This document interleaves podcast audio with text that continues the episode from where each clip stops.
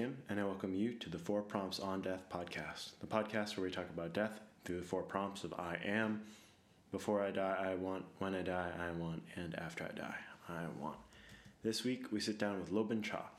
Lobynn is a 25 year old daughter, entrepreneur, small business owner, and chef. I met Lobynn at her wonderful restaurant, Little Miss Korea, in Allentown, Pennsylvania. During this conversation, we discuss her vagabond upbringing by missionary parents, how Koreans and Italians have more in common than you'd think, and how she navigates running a small business with her family. So, oh, let's. I'll just go into the show notes here. Uh, is a daughter, a sister, a life partner, a businesswoman, and a student. Before Lobynn dies, she wants to travel to all the places she wants to go, to have a family, to have financial freedom, and to spend time with her family. When Lobynn dies, she wants a really fun funeral if she dies young, and after Lobynn dies, she wants to give her give things to her grandchildren. In conclusion, Lobynn says, if you have a vision and you have this recurring picture that you want to achieve, just go for it because it is all attainable. That's right. That's the that's the vibe I'm going for, Lobynn. so uh, this was a really fun conversation. She she was 25 when we interviewed. She's 26 now. She also a whole bunch of stuff has happened. Uh, with this, we, we actually conducted this interview almost exactly a year from when I'm releasing it. Uh, this was in, we conducted the interview back in February of 2020, uh, so right before stuff with COVID got to the United States in terms of like lockdown and stuff like that. Her business is still up and running. I'm very glad to say that. I ordered from her. Uh, very, I try to order from her folks uh, regularly because um, you know, like supporting small businesses, and she also has delicious, amazing food here in Allentown, Pennsylvania, uh, at Little Miss Korea at the fairgrounds and other locations. I'll put a link in the show notes uh, for if you want to check it out. If you're in the area, you want some delicious, delicious uh, Korean food, go for it.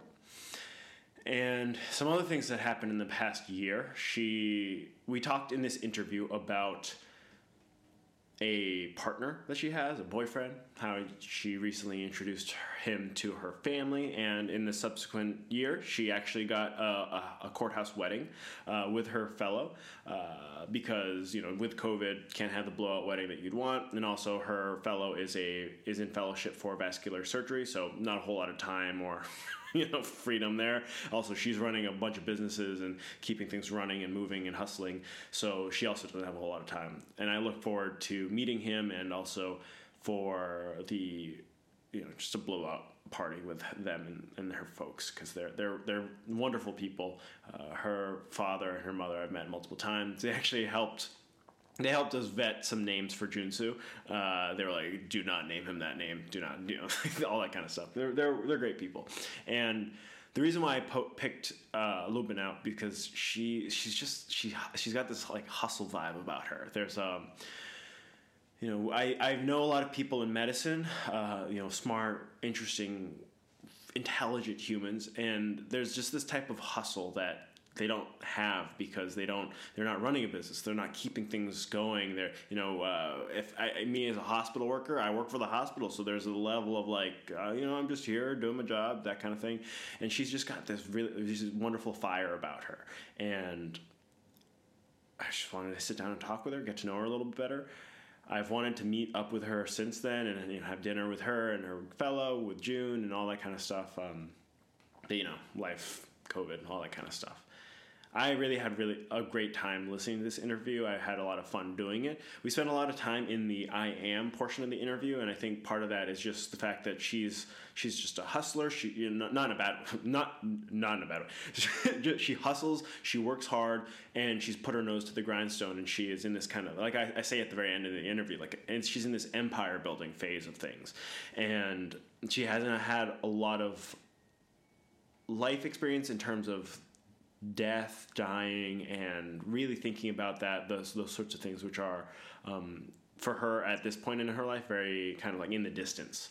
So I look forward to the next interview we we do with together to talk, to sit down, hear how things have gone, uh, the trials of this past year, and whatever you know comes up, uh, and how. Because I, I, you know, I, I think you'll hear a lot of depth in her that just needs some room to wiggle and breathe. and that's why I think this the, the subsequent interview and the time between interviews is the most important and interesting part is what happens in between these conversations. So um, I'm going to stop waxing philosophic. I hope that you are ready for a wonderful conversation with Lobynn Cha on death. It is February 21st, 2020. I'm sitting here in my Orefield, Pennsylvania home with Lobynn Cha, and we're going to be talking about death through the four prompts. Lobynn, what are the four prompts? It's I am, before I die, I want, when I die, I want, after I die, I want. Excellent. And how do you finish that first prompt of I am? Uh, I am a daughter, a sister, uh, a life partner. I am a businesswoman. I am a student. Yeah. It's a good list. Okay. now let's break it apart. So, uh, daughter, sister. Uh, Mhm. let's talk about daughter first, because Okay. it sounds like your parents are, you know, uh, you are. I think you interact with them more than most people would interact with their parents. Like, especially at the age of twenty five, like you are actively involved with them together, right? Yeah, yeah. Um, so my dad works for me um, at my first restaurant. He basically runs the whole thing. I'm like hardly ever there, and he quit his like daytime job last year to like come be with me full time. And it's was like it? um, he was a driver. He was a driver for like a really long time. Um, and then he was also like living in New Jersey at the time, like working in New York, and Mhm. um, he gave up his Jersey life and came came to Pennsylvania to help me out. So yeah, and I am so happy that this opportunity happened because prior to that, I only saw him like maybe once a month, and now I see him like four or five times a week, and he's like my best friend. Mhm. And when people see our interaction, especially us being Korean, Mhm.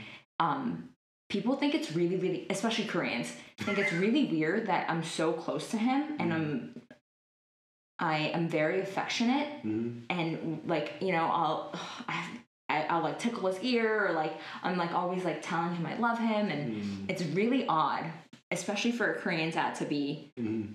Yeah. receptive to that. Mhm. and I was getting um, an order ready for this gentleman that was picking it up at the store. And he came. He was just waiting to be checked out. And I was like saying a joke to my dad, and I went like behind his ear and I was like, chicka, chicka, chicka.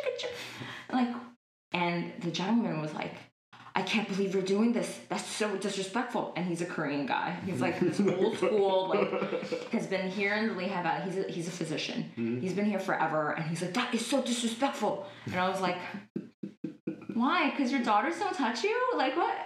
Like, so yeah, it's it's been such a blessing that my parents are close to me, and my mom I've been very close to since I was like 13, 14, just because I spend more time with her. Mhm. Um, yeah. So my parents. Dude, was there ever um, was there ever a point in time where you kind of like distanced yourself from them, and then was there a process of coming back, or have you always had a very strong relationship? with I've? I was very distant from both my parents for probably three years. I was in like college, Mhm. and not be, it just circumstantially because we never saw each other. I had a full time job Mhm. elsewhere. I had to travel. I had to do whatever I did. So, just um, under the circumstances, we were distant, but um, It was more of like a, a positional thing. It wasn't like that you were like emotionally, or not not like intentionally, or like you were fighting that kind of thing. Yeah, yeah. And as I got busier, um, I think I did kind of pull myself away and Mhm. distance myself. But I mean, once you know the business happened and I needed their help, and once they were like much more involved in my life and all that, it just kind of um, it's it's always been it's been strong ever since. So Mhm. Yeah. And um, what about sister? Uh, my sister is we've we've we're close in a sense that we get each other, Mm-hmm. but we're not like best friends or like we hang out all the time. It's not like that at all. She's my roommate, but I hardly see her. Okay. Um, Is that part of the whole moving out in four four months? Yeah, yeah. She's she got a job in Northeast PA, so Okay. she's moving out, and then um, my boyfriend's coming down here, so we're we're gonna get a place together. Okay. Yeah. And then, um, what about your relationship with your brother? Uh, my brother and I have always been distant because he went to different schools. He's eight years older. Mm-hmm. He was always kind of like far away from me, like location wise, but also I I think that we never had this like strong bond because he's just so much older and we see the the world completely differently Mm-hmm. and um and now he works for me and i think he works for me like probably 25 hours a week like part-time but it's um it's getting there it's very very slow it's a Mhm. very slow process with him i think so Mm-hmm. Yeah, because that's how the same distance my sister and I. It's just it's a tough. You're like never in this. You were never in the same school at the same time. Yeah. it's just totally different. Like they were going through puberty, and then I was like a little kid, and then Mhm. I'm going through puberty, and they're like in college. You know, mhm. it's like this whole. It's a totally different. To, like it, four years much more manageable. Than I think than like that. Like six to six to ten is just such a tough range. mm-hmm. yeah Um, did you have a religious or spiritual upbringing to your childhood? very religious um i grew up as a missionaries kid and there's like an acronym for that we call ourselves mks Oh, yeah um and my parents traveled quite a bit and I ended up in Pakistan. I was born in Pakistan and then I grew up in Pakistan until the age of maybe like four or five. And then we went back and forth from Korea to Pakistan and then we uh, we indefinitely left um, after 9-11. So that was like and it was October of 2001 and I think it was already planned that we were leaving and but then it happened and we're like we're really gone. So, okay. Yeah. Now, uh, are like what type of missionary were they? Like what of, of what branch of what religion? They're just Protestants. I don't think my dad really had any denomination. The way that he studies the Bible and um, understands religion, I think he has like a very like Calvinistic view. But Mm. um, you know, we've been to like Methodist churches, Lutheran, Presbyterian. So Mhm. yeah, church was always in my life until like it was consistently in my life until I was like sixteen. Yeah, Mhm. and then was it like then you kind of went off to school after that point? Yeah, I had more independence, Mhm. right? So in PA, you get your license at 16 and a half. Mm-hmm. Um, and you're you're able to drive everywhere and I worked since I was like 12 and once I got a car, I like really worked. I had like at one point I had three jobs when I was like 16 and 17. I was um just I just wanted to be very very independent. So I stopped driving myself to church and I drove myself to work. Mm. So Okay. yeah. Wait, so so let's make it. So, so you uh, left uh, Pakistan around like four or five, um, and then I remember you saying you came to America when you were like nine. Yeah, so four or five I left, and then we went to Korea. We came back, and then we went back to Korea. Mhm. And then from Korea, we came to America. And was it like straight to PA or like? It was straight to um, Fort Lee, New Jersey, which is a very densely Korean populated area. And um, thankfully, I didn't have to take like ESL because my parents put us in like a private international school in Korea for a year. So we Mm. were like a little acclimated to the curriculum and the language. And yeah, it was it was a really smooth transition. It wasn't the only things that I can think of that were like so mind blowing to me were things that I saw in movies Mhm. as a kid and like living in a scene in a movie was uh mind blowing. But Like like what? uh like paper brown bags Oh, in the grocery store, I freaked out. I was like, Mom, are we really taking this grocery in the paper brown bags? Like Home Alone kid? You know? Oh, so uh, yellow taxis, but that's kind of whatever. Um just like like the house with the white picket fence, like that actually exists. S- small things like that. Mm. Yeah. Okay. hmm Um, and then how like what is your relationship like with uh with religion or spirituality now? I'm very, very spiritual. Um, and I haven't really attended church and in in in a long time. And that's just because in like the last two years, like I've just worked every single Sunday. Yeah, like. Um, so, yeah, I'm very spiritual. I I feel like there's always like a being that's watching you. Mm-hmm. Um but I guess it's like a little agnostic in a sense. Like I'm not like, oh, I'm totally Presbyterian, Lutheran, I'm Christian. I am Christian, but um yeah, very like non-denominational. Do you have uh, any like set of spiritual practices or like things that you do regularly? I know like not not attending church, but like like uh, it's prayer or maybe um, like a like part of what you were saying earlier before we started the interview about like ways to cal- like you've kind of been able to calm yourself down. Like what Mhm. are there any practices that you have? I if I'm really really in a place where I don't feel good about myself, I I pray. Mhm. and um, sometimes I just kind of like meditate when I get up in the morning. I used to do that a lot more, um, but I meditate, I breathe, and I try to just think about nothing, and then a lot of things just turn up. So, Mhm. um, which is healthy. I think it's healthy to understand the deep thoughts that you have. Mhm. So, yeah, but that's once in a while. okay. hmm Um, do you see yourself going back to church?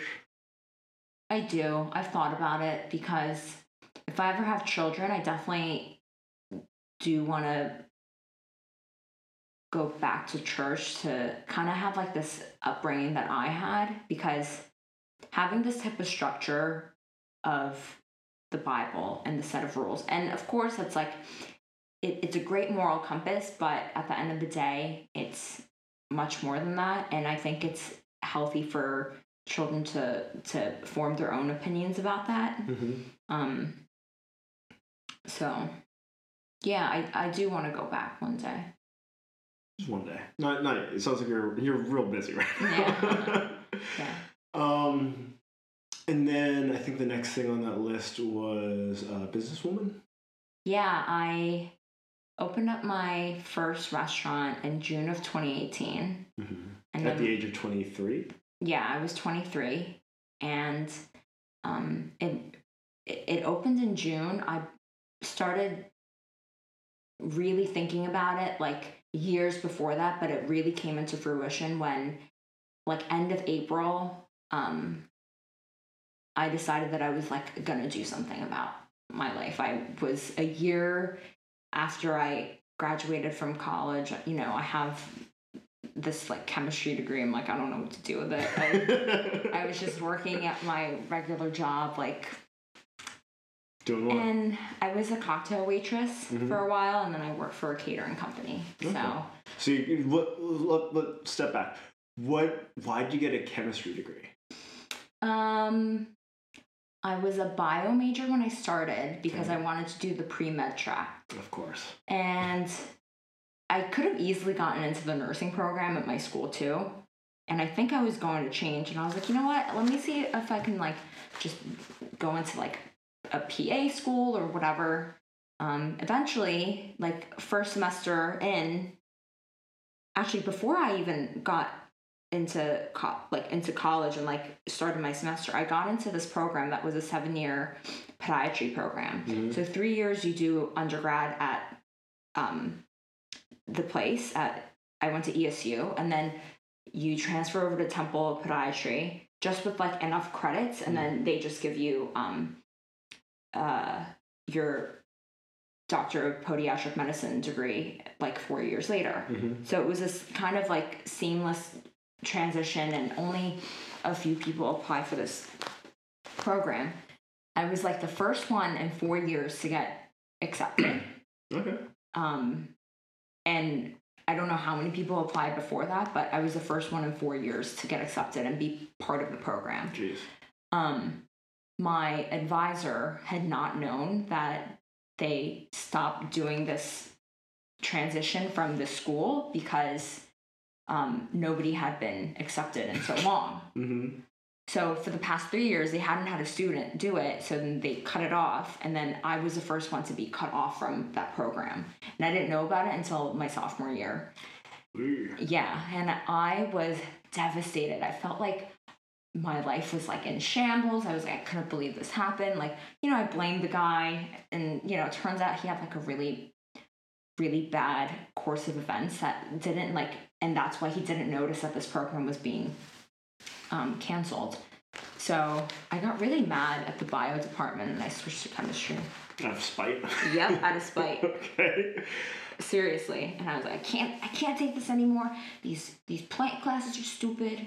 I have to draw these plants all the time. Like I, have, I it has nothing to do with me. So um, out of spite, I switched, and yeah, it was um, it, it wasn't really super hard to switch because I already had like a lot of prerequisites for like the science track. So yeah, But then, like, uh, so I guess what one one thing that I'm like, so you go into school going into like with the whole medicine track, right? Mhm. Which is like a very common like im- Mhm. like immigrant like for you know like that whole thing, um, like fast track to that Mhm. like like like stability, but. Uh, then this this podiatry thing kind of rug gets pulled out from under you. mm-hmm, Go to chemistry, mm-hmm. and then you just kind of you do you like graduate? Are you like done with the idea of medicine for a little while? Or like- Um, yeah, I so I graduate, I get a chemistry degree and a Spanish degree because I went overseas for six months and I had like um, a bunch of practice in this little little town that no one speaks English in. and I came back, I was like very excited to like see where my career kind of like tracks out. And I looked for a bunch of like chemical engineering jobs, like starting jobs, QC jobs, anything in my field. And I was like so I knew that I would be miserable just reading the description. And I was like, there's gotta be something else. There really has to be. And ever since I was little, I've I've had this kind of like entrepreneurial spirit to to like come up with ideas. Like how do I make a buck? How do I do Mhm. this? And um I just didn't know where it was heading yet. So I graduate and for a year I'm just staying with my job that I had part time at oh, okay, gotcha. at um during school. And I moved to the Lehigh Valley because it's closer to my job and I realized that the Korean offerings here, I mean, I didn't expect much, but the Korean food offerings were just so and in the nicest way, it was just so misleading to like what it could it could be hmm and I just wanted to have any any place, a small Korean restaurant. I didn't care like what it was. I just wanted like bring decent food to people that deserve it and like bring this type of culture. hmm And there was no place to get like real homemade kimchi. There was no place to get like good Korean food from from like a decent spot that like is honest. hmm Um, so I had this idea. I slept on it for a year because the first time I went to the farmers market and asked for a uh, a spot, it, it just didn't work out. And then I slept on it for like a full year. And then, And that was like right around the time you moved here. yep, Okay. right before I was graduating college. Okay. And then I graduate college. I'm already living here. And then um, Just didn't work out. it's, it just doesn't work out. And then a year later, I call the same person that owns the market, and she's like, There's a perfect opportunity for you. Why don't you give him a call? And um, I had saved enough money to finance all of it, so nothing was financed. It was just my bank account that financed it, which is great. And um, I just jumped right into it. Like I never worked at back of house. I never Mhm. worked. Uh, I didn't know how to like buy things. I didn't know how to. I yeah, I didn't know how a lot of it worked to be Mhm. honest. But like I had my parents just guide me through everything, so Mhm. I was really lucky for that. Well, and then the so then, uh, they they were missionaries for a while. Like how Mhm. like what skills did they bring to the like? Uh, you know- well, my mom's an excellent cook, Okay. like overall, and she all, she did cook a lot for like larger groups, Okay. And she has a really good sense of food. hmm my dad um worked in like food distribution for a little bit so he kind of knew his ropes around how restaurants get his get the food, Mhm. um, how it should be purchased, like what you should do. So he helped me through that, and we and I just had this weird kind of idea. I just had a Vitamix, and I was like, I'm just gonna make sauces and see like how it goes. And I looked up a bunch of recipes. Like literally within like two days, I made my menu. I submitted it. It got approved, and then like two weeks after that, we opened. Wow. Yeah, so it was a very short preparation time, but in hindsight, it was. Um, I mean, I look at my menu now and I'm like, oh, you didn't even have like bibimbap on there. You know, like my mom had to like convince me, like pulling my hair, like you have to have bibimbap. So um, yeah, it's uh, it, it was quite an experience, and it was very like compact in within that month of May. So Uh, I mean, I imagine there were a lot of there are at least a few hiccups along the way. Yeah, I mean, I I think about uh the things that I would do to like prep my food. I never worked in a prep kitchen. I never worked in a, a commercial scale kitchen. So you know, I would be there like every single day, um, prepping like little things for the next day when I could have been prepping for four days uh, of the volume Mm-hmm. things like that things that you learn along the way and now it's like um i'm like so confident that i can like pump out whatever volume because i've just done it so much and it, it's it's nice when you jump in yourself and you have to learn yourself. Like i didn't know how to hold a knife properly and and cut um like fascia and and fat off of a big 20 something pound uh, piece of meat. Mhm. and now i just do it in my sleep. It's like not a big deal. Mm-hmm. things like that. Um, you just have to learn. Mm-hmm. yeah And then you opened your second business recently. yeah so it's um, kind of the same concept but more like a fast casual concept something very approachable Mhm. um, it's a, a it's a scene that you see in a lot of um, like markets it's like you walk in and there's food laid out behind a glass and you kind of pick and choose what you want. So um, my best seller there is like build your own bowl. You can start with like noodles rice salad and then you pick um, five vegetables and uh, your meat and a sauce. And uh, it's been working out really well and i've just been uh, really blessed that i've had this opportunity to join the market and and have the success that i've had so far. So yeah it's uh, we opened in september so it's been five months Oh, wow, okay. And then, um, and then there's the whole aspect of uh, you are you, you're an entrepreneur. You started these things, and you're able to like uh, provide um, you know work for your some of your family members, and like like I imagine that's also interesting from a family dynamic standpoint. But it's Yeah. also like you know you're doing something that's you're able Mhm. to like support all these people, right? hmm I mean, the way that I think of it is yes, I pay my family members. Yes, they do work for me. But at the end of the day, if something great happens, they're just putting sweat equity in. Mhm. And if something great happens, I sell my company. They're definitely going to get a share of it, and they're they're going to be rewarded for the work that they've uh, they've put in. So um, it's just good all around. Like, of course, you want to take care of your family. And me coming from, uh, you know, my my parents like really really worked hard to get here, and my mom took a year off from her own family to study for the NCLEX so she can get into a hospital in the United States. That was, I can't imagine how hard that was for her. I was only seven at the time.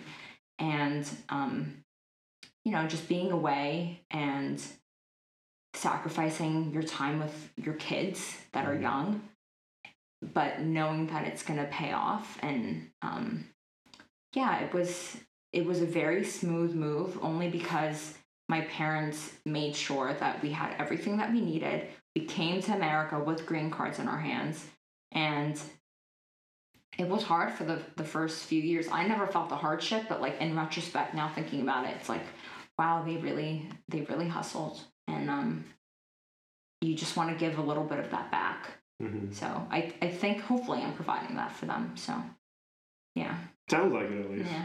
It's uh, yeah, because it's uh um my parent like I, I, you know I was born here, so it's a little bit of a different perspective on. But it's like my parents, like my dad did the whole like grocery store it failed there was like a lot of like you know just like the hustle and now Mhm. like uh, i'm in a position where i'm able to like give my parents like i have a grandkid for them to take care of and, Mhm. you know it's like it's very Mhm. nice to be able to give them that just because it is such an important part of their um you know perspective and their Are they are they retired? Or, Yeah. Okay. yeah my That's mom nice. just retired uh, a few months ago That's nice. yeah Yeah.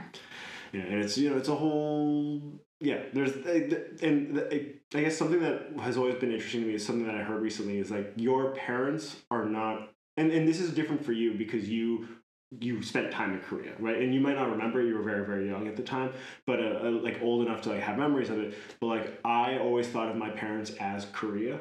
You know what I mean? Yeah. You know, like, like, and it's like, no, my dad's weird and my mom's weird and her own. You know, like, they're, they're, they're not the, a representation of that culture. Uh-huh. Um, and so like when you were talking about like the the um, the way that you interact with your dad and how that just like it throws people you know it's just like Mhm. you you are you're an Mhm. individual within the group and it's not Mhm. you're not the whole thing you know what I mean? Yeah, yeah.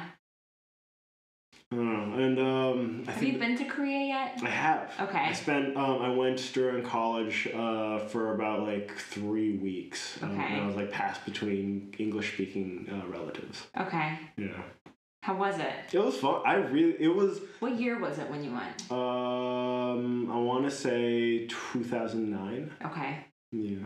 Yeah, it's such a different place now. And it's really cool to see as a Korean restaurant owner, like what kind of influence Koreans have.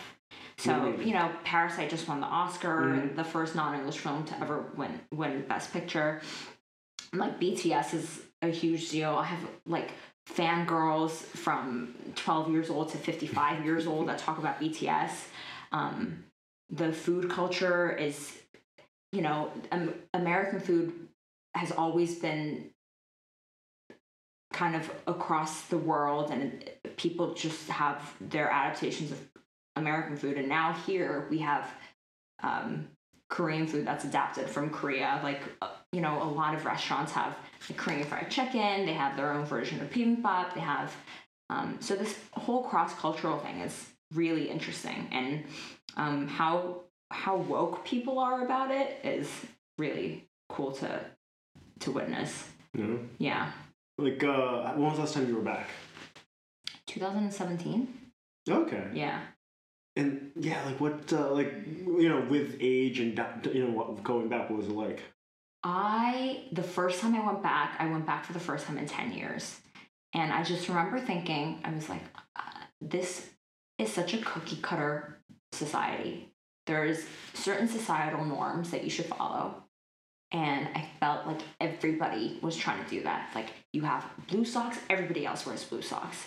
And it's like, it's not and I don't want people to think that it's like, oh yeah, it's because it's it's a communist. No, it's not. We're like the the definition of democracy. We are, but just how societal norms are so strict and set in place really shocks me. That was the first time that I went back. The second time I went back, um, I just had a lot of fun because I was not a, a young teenager. I was like kind of an adult and um I just had a lot of fun. I went out. I found Korea to be like super fascinating, and it's like so clean there, and like just the things that are more important to you as an adult, like really just shine through. Like what? Uh, just public transportation. How organized it is. Yeah. You you know like coming from New York and like getting shoved everywhere. Like you're no, you're in a single file line, and you're gonna go in like real people um, public transportation was awesome. Uh, just the amount of data that's available and um, just how fast everything is hmm and how Like with the like like like 4G and like yeah yeah, that too. Um, and how diversified it's been it's become. Mhm. because you know I grew up in I spent some time in two different places in like Central Korea and South Korea for a bit. And just to see like all these different cultures all these different um like ethnicities around was cool. Mhm. yeah like there's I never thought I would see so many kebab houses like Turkish kebab houses in Korea but there was like a ton of them and um there's like a halal guys there that's like super popular. So yeah, it was it was really cool to see how it, it just developed into a multicultural epicenter for for the world. It's cool. And and uh, going back to your point about uh, being like a Korean business owner, um, and just sort of seeing like the like what like because you know like uh, like I went to the Edison, New Jersey H Mart, and just like I was just there's this just such a little pocket. It's really cute, and uh, um, but and also knowing that your like so, your menu at the fairgrounds is like this really lovely like it, there's a solid Korean food center of it, but Mhm. also has a really like you're taking into account that we're in Allentown, Pennsylvania, and like Mhm. there, there's a lot of and like a lot taking that influence and like Mhm. using it well, and, and not just being like this is just Korean. Like it's like a really lovely fusion of the 2 hmm And that's me. Um, Mm-hmm. It's like me on a plate because I am scared of certain Korean foods. I'm not gonna lie, you know. but I would never put that out into the world and say like, this is Korean food and this you need to eat this. My whole perspective about food is having the palate for it. If you know, there's like for me, there's five true elements to Korean food. There's the hot, like the red pepper paste, Mhm. gochugaru, the gochujang, right? Mhm. There's a sesame oil because it, it we call we say kosoe. Do you know what that means? Kosoe means like um there's like a nuttiness to it. There's like a nice flavor profile, but it's more like nutty. There's the the sour, which is like the kimchi, the fermentation, Mm-hmm. and there's the aromatics, the ginger, garlic, and onion. And then there's um like the more fermented stuff, like the soy sauce, the doenjang, which is like miso.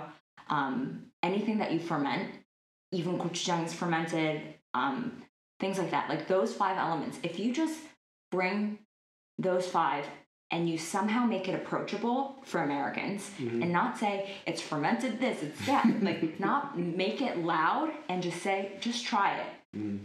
I feel like just that introduction of the Korean palate is a win for me. I'm not trying to like reinvent the wheel by doing like uh, bulgogi cheesesteaks and uh, spicy pork sandwiches. I just want you guys to try it in an approachable manner and say, "Oh wow, this is uh, this is doable. This is interesting." Mhm. There, I'm just trying to hit those notes, um, and that's like my biggest goal. And honestly, it's it's been the last year and a half has been really really eye opening uh, with with how people are with food. I, I see Really? that. Um, just you know, I have I have people that are you're either so open to it or you're so unsure and you're in your own shell and it's like you're not gonna die, but you just might. It- That's like their their perspective on it. So it's been eye opening to kind of uh, feel people out in that way. Mm-hmm. So Yeah, I remember uh, I went for lunch at your place a few weeks ago, and I was just watching this lovely, like older white lady try to eat galbi, and just like just eating all around, like the you know, like just like Uh-huh. just not. And then your, I think it was your dad that came by, and I was just like, that's not how you do that. Yeah, he probably like took it and he's like, see. Yep, exactly. That was exactly how it was really cute. Um, but yeah, I think it's yeah, food and I think uh, you know there are aspects of Korean food that can be pretty out there for people, but it is it is such a lovely food. We we do have a very lovely food culture. Like we're, we'll make food out of anything. You know, like Yeah, and that's like that's the whole spirit of Korea for me. It's like we had hardly any meat in our food history. So only in the last 50 years have we had a lot, an abundance of meat. Um, but prior to that, it was you go, you forage. Koreans are amazing foragers, like amazing. These Pennsylvania foragers have nothing on the Koreans. you go to the mountain, you forage mushrooms, you forage whatever weeds and and you know um, in ground stuff that you can find, and you make something so amazing out of it. And like the flavor profiles are out of this world, and um, yeah, and it's we're we're like the true like gatherers. Mhm. We're we're not particularly like hunters, but we're the true gatherers, and we make the most of of whatever there is. Mhm. And it's you know Korea is really really temperate, and in the winter there isn't a lot of stuff, so it's not just pickling. It's like the the art of fermentation is just so um, well done in the Korean cuisine. So yeah, it's uh, I I really highly appreciate it. Mm-hmm. Yeah, my uh, I remember my aunts because they they my my dad's family grew up very poor following the Korean War, and they did a lot of foraging. You know, like my aunts would like they'll like kind of look and they'll be like. I'm gonna be back, and they'll come back with like this bushel of thing because they're like, oh yeah, there's all this dandelion there, and we're just gonna we're just gonna take the greens because no one else is taking it, you know. Yeah. And they'll pickle the crap out of it, and we'll eat it for a couple days. It was great. And, Yeah. You know, it's just like a very, it's just a such a different way of approaching what is food and like how do you, you know, it's just so interesting. hmm And my mom, till this day, she'll go and she sees, I don't know what it's called in, um, it might be dancel, I don't know, but it's called soup. No you make like tteok with it and it's green and it has like a really, really earthy flavor. But my mom just like makes her own salad, um, ferments it with some soybean paste and does her own thing. But she will be driving and she'll stop and see like a field of it Mm. and then just be like, all right, I'll be right back. and she'll just like stuff her whatever whatever purse that she has in it. It's like it's hilarious. That's great. So We see our ba- my baby just staring at us through the window. He's like, "What's over there?" Um, and then now with this lovely little pivot, um, the next thing I think on the list is life partner, right? mm-hmm. What's going on there? Um, I I have a great boyfriend that I know I'm going to spend the rest of my life with, and um, Why I do you know that? Uh, it's very intuitive. It's very internal, and How how long have you been together? we've been together for a year and a half. Okay. How long into that year and a half did you know? Like the first three months. Yeah. Yeah, yeah. And I knew like the the person that I bring home to meet my dad is gonna be this person. Yeah. Um, and that's the person that I'm gonna marry. So, How quickly did you bring him to your dad? uh, five months after we met, Oh, So, geez. So, yeah. yeah, you like when you got that, you were Yeah. like, this is- we're like, this is it. And Yeah. my understanding is he is in medicine, right? He is. Um, he just got a fellowship at St. Luke's to become a vascular surgeon. Okay. So, I'm really proud of him for that. And you know, the last five years he's been working his tail off being a general surgeon. So. Yes, that is not a very fun residency. it is not a very so fun I am uh, lifestyle. yeah, it's hardly a lifestyle. Like, I'm amazed when I understand why uh, residents are like already married when they get into residency because it's grueling. Like, Yeah. how are you going to find a partner? So then, how did you find each other? We, we met at a bar, Oh, really? and then two weeks later, we met at the same bar, and then we exchanged numbers. oh, really? So we met in real life. You met in real life? Mhm. Well done. hmm It's rare, uh, but also it sounds like it was very rare for both of you to have any free time because this was a year and a half ago. Right, would have been like right around when you. It was Were, it was about three months before I opened Okay. up my business. I didn't know I was going to open up my business, and uh, yeah, he was still super busy. Um, and I was I was busy as well. I was probably working like sixty hours, seventy hours, but who's counting? um, and then uh, so so you've just you feel like this is a very good, and then I I guess where where is he right now? Uh, right now he's in South Southern Jersey. Okay. Um, So it's more of a distance relationship for the It for is. this these first it year is. and a half. It's been it's been a lot of driving. Yeah. okay. And like FaceTime. Yeah, a bunch of FaceTime. Text me. Okay. Yeah. And so this, when you move out and in with in with him, is that correct? Mm-hmm. This will be like the first like this will be like the this is like the next Yeah. Yeah. stage. hmm Okay. hmm You excited? Oh Kinda yeah, I'm really, I'm really. No, I'm not nervous because we've been on um three vacations now, like week long vacations. We're just we're like hip to hip, Mhm. and it's been fine. And um, when I do get like a week or two off from the market, I spend it with him, Mhm. and we cohabitate just fine. So Okay. yeah. Um, and then I guess you know you had mentioned it earlier that you like you know in terms of a, a religious like kind of upbringing or at least background for uh, your children like have you thought about what that like next these next phases are going to look like or like when? Because like you know I don't know how much less busy you're gonna get, right? And like Mhm. how much you know. I don't. I think vascular is what like two years. Mm-hmm. Um, so like yeah, it's just like you know, there's a little there's a little bit of time where things are gonna be crazy, right? But like, have you started to think about what that like timeline would be for you? No, I haven't. I haven't thought that through in a temporal manner at all. I haven't. That's fair. yeah. okay.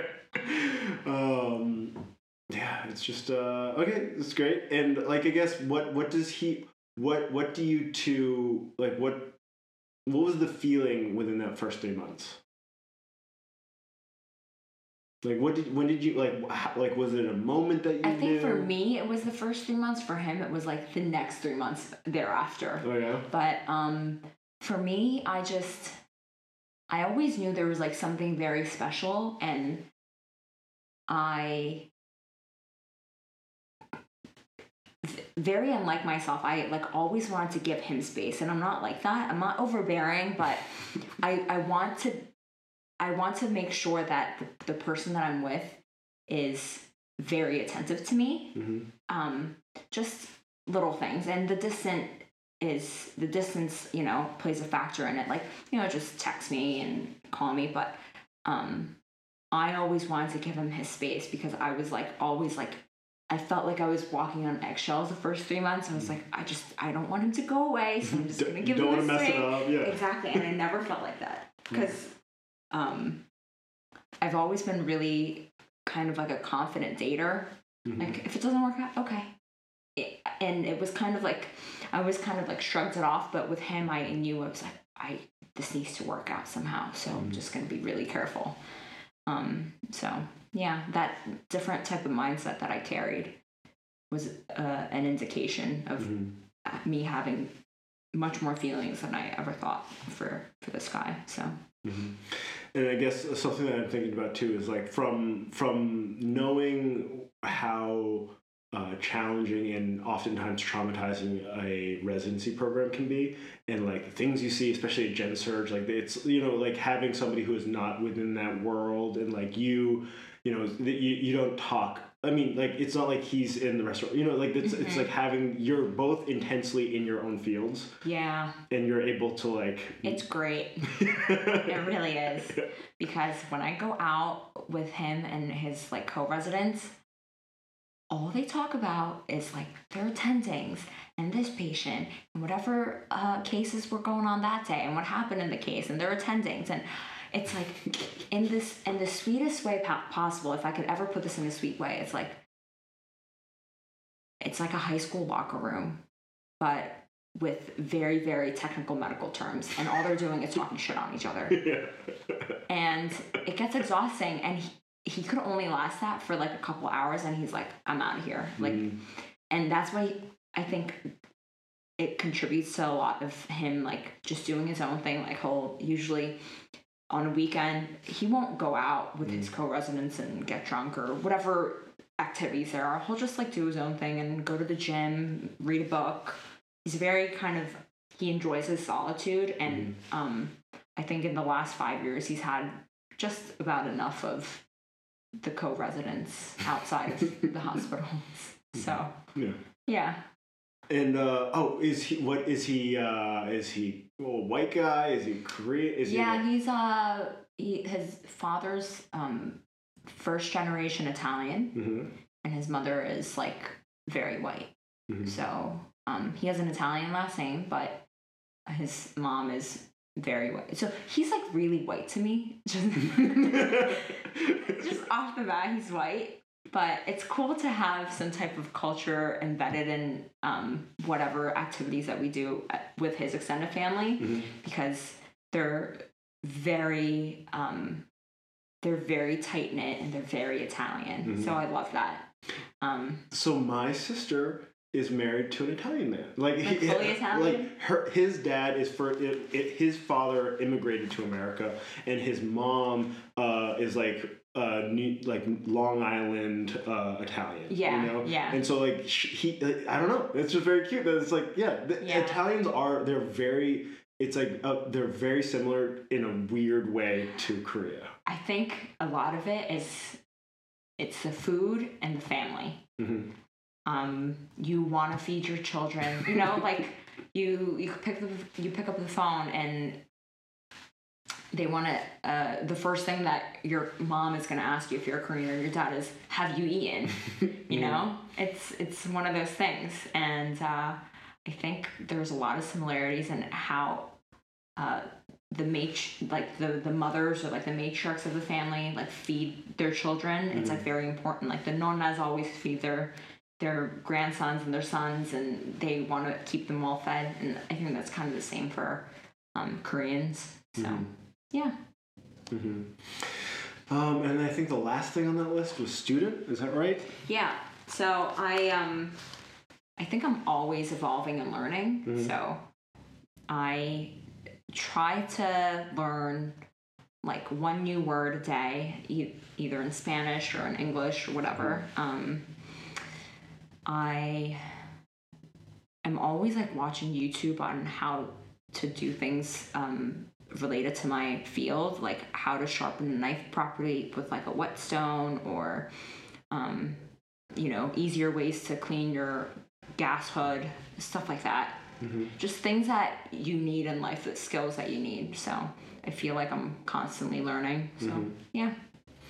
Yeah, and it sounds like there's a there's a process of, of like the fact that you didn't do the same thing for the market that you had done for the fairgrounds. You know, Mhm. it's like you're you're testing, you're trying, and you're Mhm. experimenting in all Mhm. these lovely fun ways. hmm And um, it you you, you want to try it out. You want to. It's like all trial and error, but um, along the way, you learn so much that um, those key points that you learn is always going to be a, a beneficial thing to you at the end. So Mhm. yeah. How do you finish that next prompt of before I die? I want. Uh, I want to travel to all the places that I want to go to. Mm-hmm. I want to have a family. I want to have financial freedom. I want to spend time with my family and that all this all kind of like ties in with financial freedom because ultimately we're in like a very capitalistic world and um your your freedom in America to me is like it's really earned by dollars and um just the liberty to do whatever you want when you want um would be like the ultimate thing for me. But um yeah just travel family and more family. Uh, yeah. I think those are the key points What is it about travel that you like so much? it opens up your perspective and that's a very cliche to say but it's totally true. And as time goes on and you change your own view about the world the world changes too. And just to kind of see the parallels of how you change and how the world changes i mm-hmm. think is interesting and i love to learn about new cultures i mean just how people live in different parts of the world and how um, how their government is formed, how that affects them daily, stuff like that. Are there any big, big country, places or countries that are on your list that you're like, oh, this is like, this would be really cool to see? Um, I would like to go basically like everywhere in South America. I would, my first choice would be Chile, and then I would go to um, Argentina, Uruguay. I'll go to Brazil.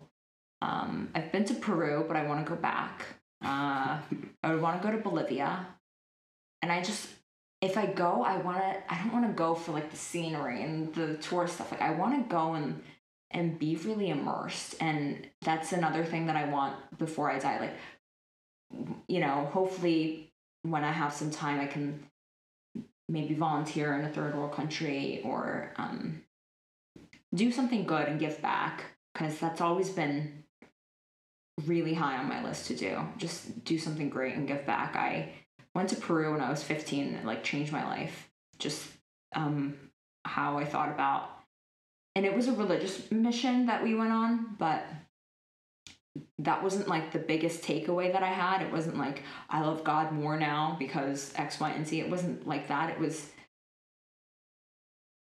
it, it was like the measure of happiness was so different there and i i felt so awakened by it and so enlightened i was just um it really impacted me from when i was like 14 15 years old so Mm, yeah yeah, and I guess one like because it sounds like the time they spent in Pakistan was like you're almost too young to have that like even ju- even or to like or in like I don't know what kind of environments you were in you know so it's just it's but like that 15 to have that like real first international experience is Mhm. like it's it's a good one yeah Yeah, yeah. Um my my mom, bless her heart, knew that we had to travel, so like from when I was um just about 14, 15 years old, we've been going to Europe and we went to Europe like every single year for 4 years Mm. for like almost a month at a time. oh wow Yeah, it was three, four weeks at a time.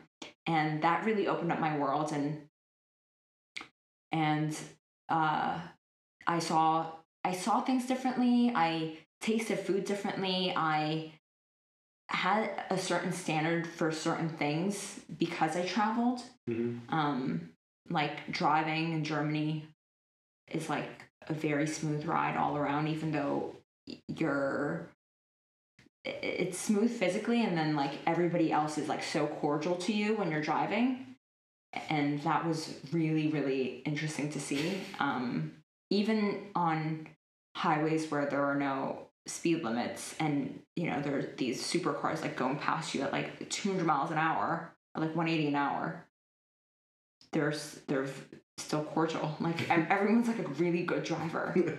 Um, and then in certain parts of Europe, there's like this just incredible bread and pastries, and it's just so easily available and it's so affordable, and you can tell that it's really made from like a good place, and uh, yeah, just food and and culture and just your whole liveliness kind of changes. So yeah, I definitely want to travel more.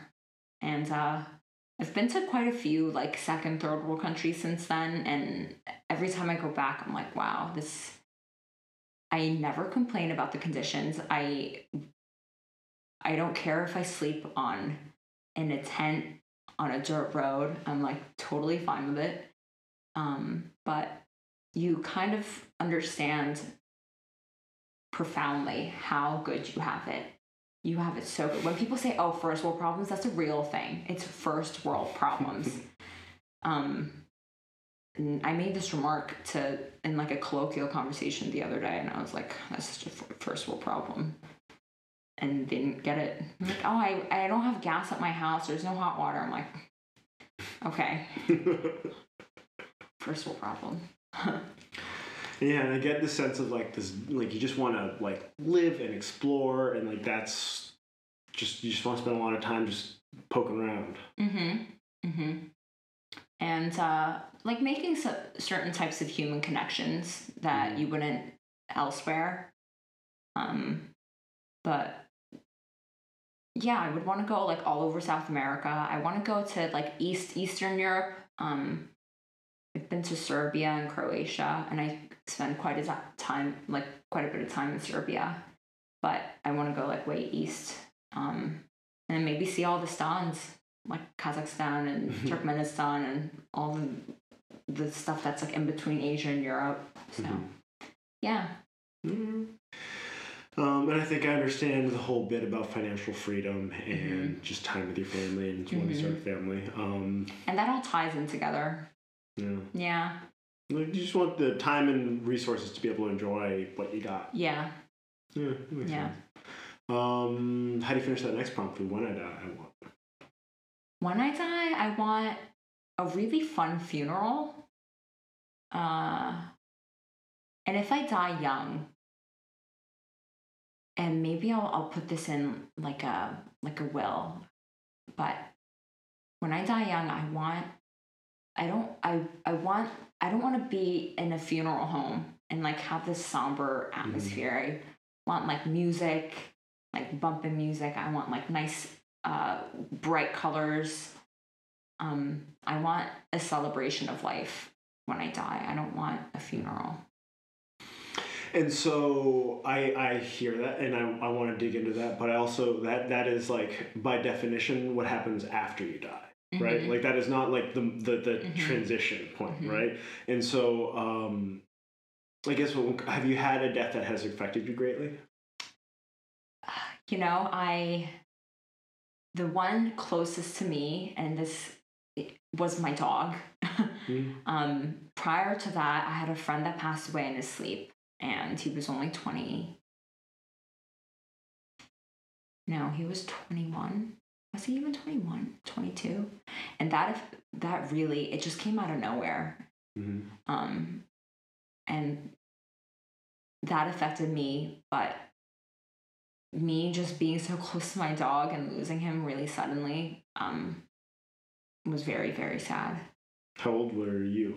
i was it was a month after i opened my business so i was 23 Mm. yeah and i uh, i had to work that day and my brother had to take him to the vet to like put him down and i wasn't there and i felt like so horrible Mm-hmm. and uh, I like literally cried the entire time at work. And um, thankfully, the customers that I served were super, super like understanding. And but it it was sad. It was really sad. Have you have you ever been in the presence of a transition from life to death? My grandmother passed in Korea when I was living in her house, and um, before the ambulance came, she was like throwing up blood, and it was one of these sceneries that like I'll never forget because that was the beginning of her death. A week later, she passed, and Mhm. I saw. I was only seven at the time, so I didn't like fully understand. I didn't like grasp what really happened, but um, I saw the the effect that it had on um her children, and she had six children, and my mom's oldest, so Mm. um, it really, really affected me, and yeah, I think that's like the only time I've ever been near it. yeah, yeah. Mm. And there's been a few like car accidents um that I've witnessed where like I know for sure the person died. There's been two that happened like right in front of my eyes. Um so yeah. Do you know? Do you have have you had any experiences or um like had you even have an idea of what that transition would look or feel like? No, I um I was mentioning this podcast to my girlfriend who owns another stand at the market and she's had a lot of deaths in her life. And I was telling her like the prompts. And she was like, Yeah, I I just you know, really close people to her, her father, her sister, like and I was thinking to myself, I haven't had that. I haven't really experienced death um so close to me Mm-hmm. and I don't know what that would feel like. So It's very abstract at this point. it is it is very abstract. And even when my my dog passed, like I wasn't there for it. Mhm. So I don't I don't know what that feels like at all. That's fair. Yeah. I think that's fair. And so I think at this point, like, uh, what? So that after you die, um, I think you're talking about that funeral. Um, like, have you had like, is that because you want a funeral that is different from other services that you've been to? Um it's that's if I'm young, Mm-hmm. but if I'm older, I think I just would leave it up to whoever's close to me. I, I wouldn't have like control over it. I don't I wouldn't care to be honest. Mm-hmm. Um, and I don't know what I would do for like my body. I don't know if I would want to be buried or cremated or I, I don't I wouldn't know what to do. So I haven't thought that. It's abstract. It's abstract Yeah. figuring it out. Um, what about uh, how far? Like, what's the fur? Like, when have you ever like thought about the far future? Like 10,000 years, 15, 20. Like, yeah. Yeah? I, I've thought about like 3,000 years from now, and I'm like, I don't think the Earth would exist. yeah. Like, what do you mean Like, what, what is that? I what do you want for that future? I I think it's going to be such a if the Earth exists and technology uh, it is persists in that future. I don't think humans would die.